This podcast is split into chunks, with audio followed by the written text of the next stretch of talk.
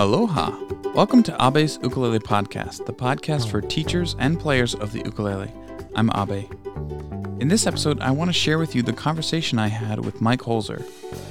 Mike is the chief ukulele evangelist of the Allegheny Ukulele Collective and the director of the Allegheny Ukulele Soiree in Altoona, Pennsylvania, in the USA. I am so blessed and honored to have been invited to perform and teach at the soiree this year. I had a great time teaching and sharing the stage with so many other amazing musicians. I'll be releasing three podcasts that I recorded there in total. If you want more and you can't wait, be sure to check out last year's episodes that I recorded at the soiree. There's a lot of great insight and conversations in there. This podcast is brought to you by the generous support of listeners like you. It does take a lot of time and money for me to create this podcast, and I'm always striving for a fun, entertaining, and insightful experience for you. If you'd like to chip in a buck or more a month to help me out, you can do that in the tip jar, and it takes less than 30 seconds. Subscribing automatically gets you bonus episodes as they're released. I am so grateful for the support. If you're not in a place where you can contribute, Hakuna Matata, no worries, I totally get it. The best thing you can do to help the show, and it's free, is just to tell a friend. The portable ukulele inspiration that is this podcast is just going to keep getting better. In any case, thank you so much for listening. With that, on to my conversation with Mike. Okay, so looks good. All right, so who are you and what are you doing here? Uh, my name is Mike Holzer, and I'm the festival director of the Allegheny Ukulele Soiree. Awesome. So, um, how do you think it went so far? Even though technically we're not done yet. Uh, no, this year's been great. Um, we have uh, this year we have about at least 50 more people than we did last year. Uh, we had a lot of walk-ins, so I don't have our final numbers yet, but we had a really good group this year. We outgrew our previous space, and we're in a new venue, and we're possibly close to uh, the new venue's uh, capacity already. Jeez, wow! It's already uh, what do you call that? You're you need a new shell already. It's possible. We're gonna take a look at some things and we have some thing decisions to possibly make for next year, but we're we're definitely going to be here again next year. Awesome. Well, that's exciting. I'm really happy to hear that. Um, so, what are the things that uh, you've been working on this year with the Allegheny Ukulele Collective to build up to this? Oh, geez. So it's you know really a nine month process. Um, about a month before last year's festival, I had um, booked our first headlining act, The Quiet Americans. So technically, we're like at a 14 month cycle, um, but I'm still in negotiations with next year's hopeful um, headlining act. So that'll be the f- first big thing that happens. Then we, you know, take a little bit of a break, and then by June, we start compiling our short list of people we'd like to invite for 2020, and then by August, September, hopefully we will have everyone decided and booked, and then we'll decide pricing and any merch we're going to do, and then we'll open up registration in October, and then it's just you know, you know, anxiety dreams for the next six months until we hit our numbers that we need to uh, make sure it's going to be a successful festival. That that sounds pretty good though. I mean, it's better than like last minute, night before, kind of like, oh no, where's everybody? Um, so is it a secret or can you tell me, is it Jake and James duo? It, it is not Jake and James. Um, we we are very close to being able to name it, but I, I don't have a a firm co- enough commitment yet to even put it on the podcast where you might be able to edit it out later. Okay, I totally get it. I understand. Um, in a perfect world, well, no, that's too cliche. Um, In a world where I had no budgetary limits and I could invite whoever I wanted, yeah. well, then it would be Jake and Jim, or uh, Jake and James, And Jim? and Jim. That would be awesome too. Um, since you know Jim Beloff kind of started, well, did really start the latest wave, and we wouldn't have you know festivals all around the country without uh, Jim Beloff and his work on the ukulele. But yeah, and I th- I think I'd really like to see uh, Taimane would be here. Aldrin Guerrero would be fantastic. Take note, y'all. You got to come to this. This is a shout out to Aldrin and Taimane. Yeah. Let's see. Who else would I love to have that we haven't been able to get yet? Um, it's. I mean, there's only so many people we can get every year. I mean, even if we had like no budget, we'd still. I mean, where we are now, we're limited to five classroom spaces. So at the most, we're gonna have you know, ten ish, you know, instructors. So actually, that's what we had this year. So if we had no budget, we could probably take it up to like 14 instructors. Wow. Uh, it might be a little overwhelming. It would be extremely overwhelming for our attendees. I mean, if someone were to take every work every workshop block they could, they'd have eight. I think it's eight workshops throughout the weekend, and it doesn't seem like a lot, but add on the concerts and the jams, and it's an exhausting weekend. It's a great weekend, but an exhausting weekend. I was thinking originally for the planners, like planning that many workshops, um, not just the teachers, but mostly the you guys putting it on. Yeah, so the scheduling isn't too bad, but going through everyone's um, workshop options and comparing them against everyone else's, because you don't want it too much overlap. That that's really where the the difficulty comes. It's like, okay, what workshops are we going to have? Because some people like um, Sarah and Craig, for instance, have like two dozen different workshops they can do and have a document that says everything that they can do and they're coming up with new stuff all the time. So that's great. But then some people like yourself you've only got you know maybe six different workshops that you're comfortable teaching at a mm-hmm. festival. And so the people who have fewer we need to really check on first or go through first like all right what from them do we really really want? And um, once we have those, then we can go to the bigger artists who have the larger selection and really pull in those items.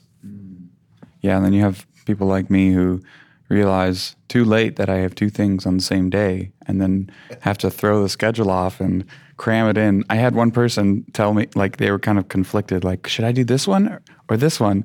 And then I felt instantly like that was my mistake because the scheduling ah anyway.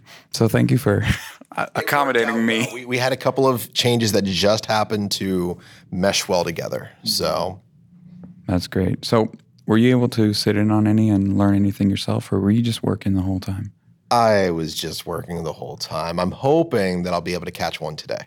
That's that's one of the uh, downsides of being the festival director that often you don't get to enjoy your own festival in the way that everyone else does. What's the, what's the saying? Like the uh, shoemakers' children have no shoes, something like that.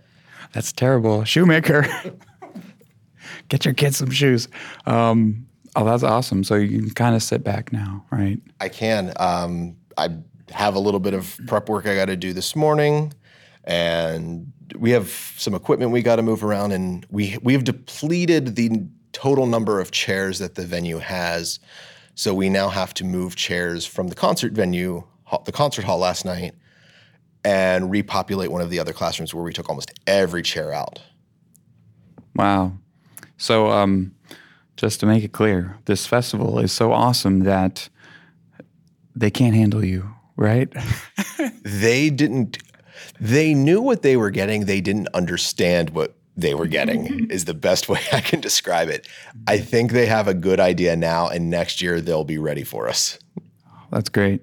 Um, well, I hope it doesn't. You don't outgrow it too quickly, but I get a feeling you'll probably outgrow it pretty soon.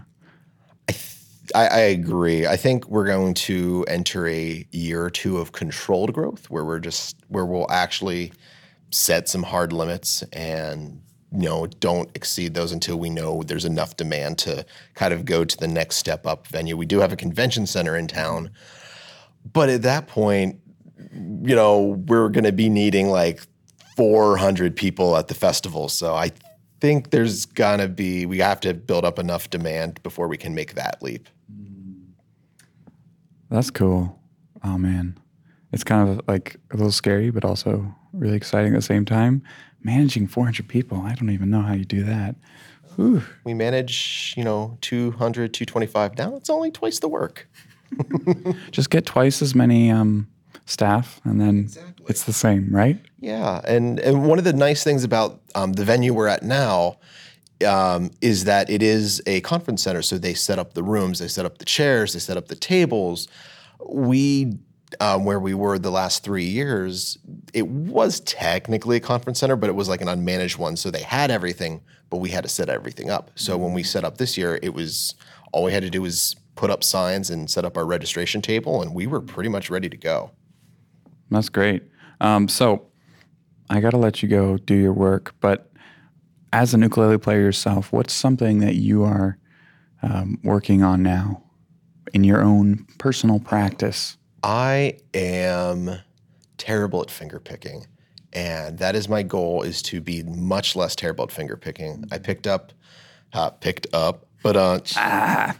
um, the um, beginning finger picking book from the Quiet American, mm. um, and I'm really looking forward to going through that and expanding my abilities because I I really like to pick, but I just don't quite know what I'm doing yet.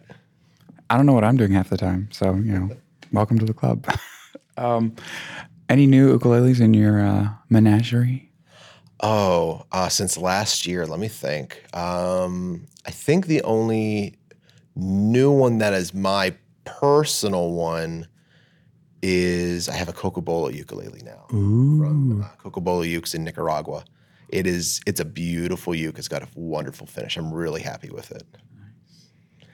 And, and then um, in the front of ukes that I do not personally own, um, our club received a donation of um, 24 Cordoba ukuleles this year uh, through the Cordoba Cares program for our educational purposes. And they all live in my basement. I have them hanging from the ceiling, kind of like fish on a string. The, like the strings on the back of the, um, it's like from the tuning pegs, right? Actually, I have them hanging from their, um, in their, they're in their gig bags, and I have the gig bags carabinered into like sets of four or five, and then those are clipped onto chains hanging from. oh, that's ceiling. awesome! It, it, it's impressive when you walk in there and you just see like this wall of towers of hanging ukuleles. So you can kind of just grab like uh, you know, if you need eight, just two packs. Exactly. We have a um, kids crash course ukulele workshop today where we're just we have an hour to teach the kids that are going to be here everything they need to know to get started on the ukulele. And so when I was getting ready, I'm like, hmm, how many do we need? Oh, let's grab four bundles, and I just unclipped four nice. sets, and so we've got more than enough for tonight. Awesome. So um, you can bring your kids to the soiree, right? So right now the the age, the target ages for ki- are 12 and up.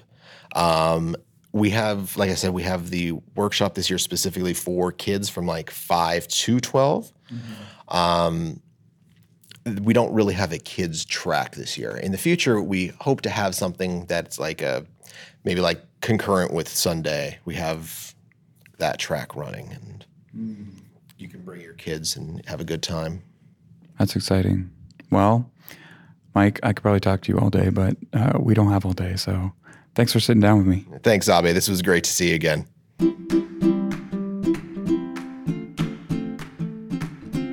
All right, that's going to do it for this episode. Stay tuned for the next few, they'll be coming out real soon. As always, I'd love to hear what you think of the show. You can use the feedback link in the show notes or send an email to podcast at ukuleleabe.com. That's ukulele and then abe.com. Well, thanks again for hanging out with me. I really hope that you have a wonderful day. Okay? I'll talk to you soon. Aloha!